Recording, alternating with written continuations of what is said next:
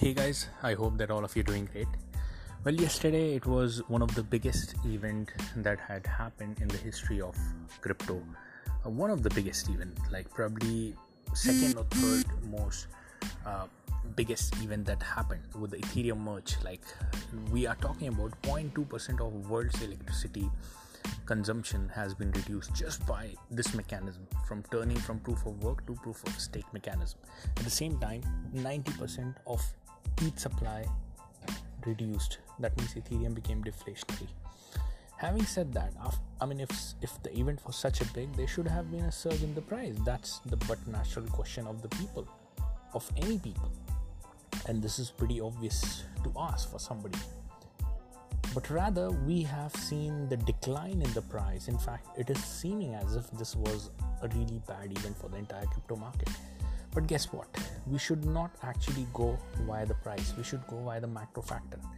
If the macro factor is bad and still after that the price increases, that's uh, not a good sign. But if the macro factor is good and the price decreases, it doesn't matter. It's a good factor, still a good factor. For example, some of the people were recommended Ethereum to buy because of the mass adoption, probably at $20 guess what? Some people bought it and then it crashed to seven dollars. Guess what? People were like one of the worst decision to do that. Price does not reflect the actual adoption of the good news that is happening behind any technology. Guess what happened? Here we are like at the height of of the coin like from seven dollar it went to probably five thousand dollars. That is what the good news can do. El salvador adopting bitcoin as a currency one of the great news that can happen within the crypto market as well as the validation factor. Guess what? That particular date, there was 20% decline in the uh, Bitcoin itself, as well as 30%, 35% decline into the other crypto coins. This is what can happen out there, guys.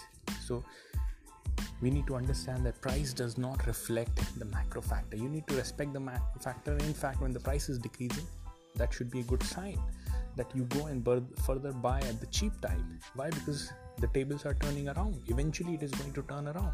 Just imagine we have a war thrown we have a inflation at the highest. We have fed raising interest rate consistently. So much of the things happening around. Just imagine when the fed will start softening the grip slowly. What is going to happen? But natural the price is going to surge and the entire market is going to take the boom so right now is the lifetime opportunity. If you have not already purchased the best of your coins please go and purchase it. Save it. Dollar cost average it. This is the advantage of uh, getting the best quality coins in the depths of the bear market so that you can enjoy the gains at the height uh, when the time gets better. So that's it for the podcast guys. I hope that uh, you found it helpful. Keep it short and simple. That was the only message and uh, till then, I'll see all of you guys in the next podcast. Bye bye.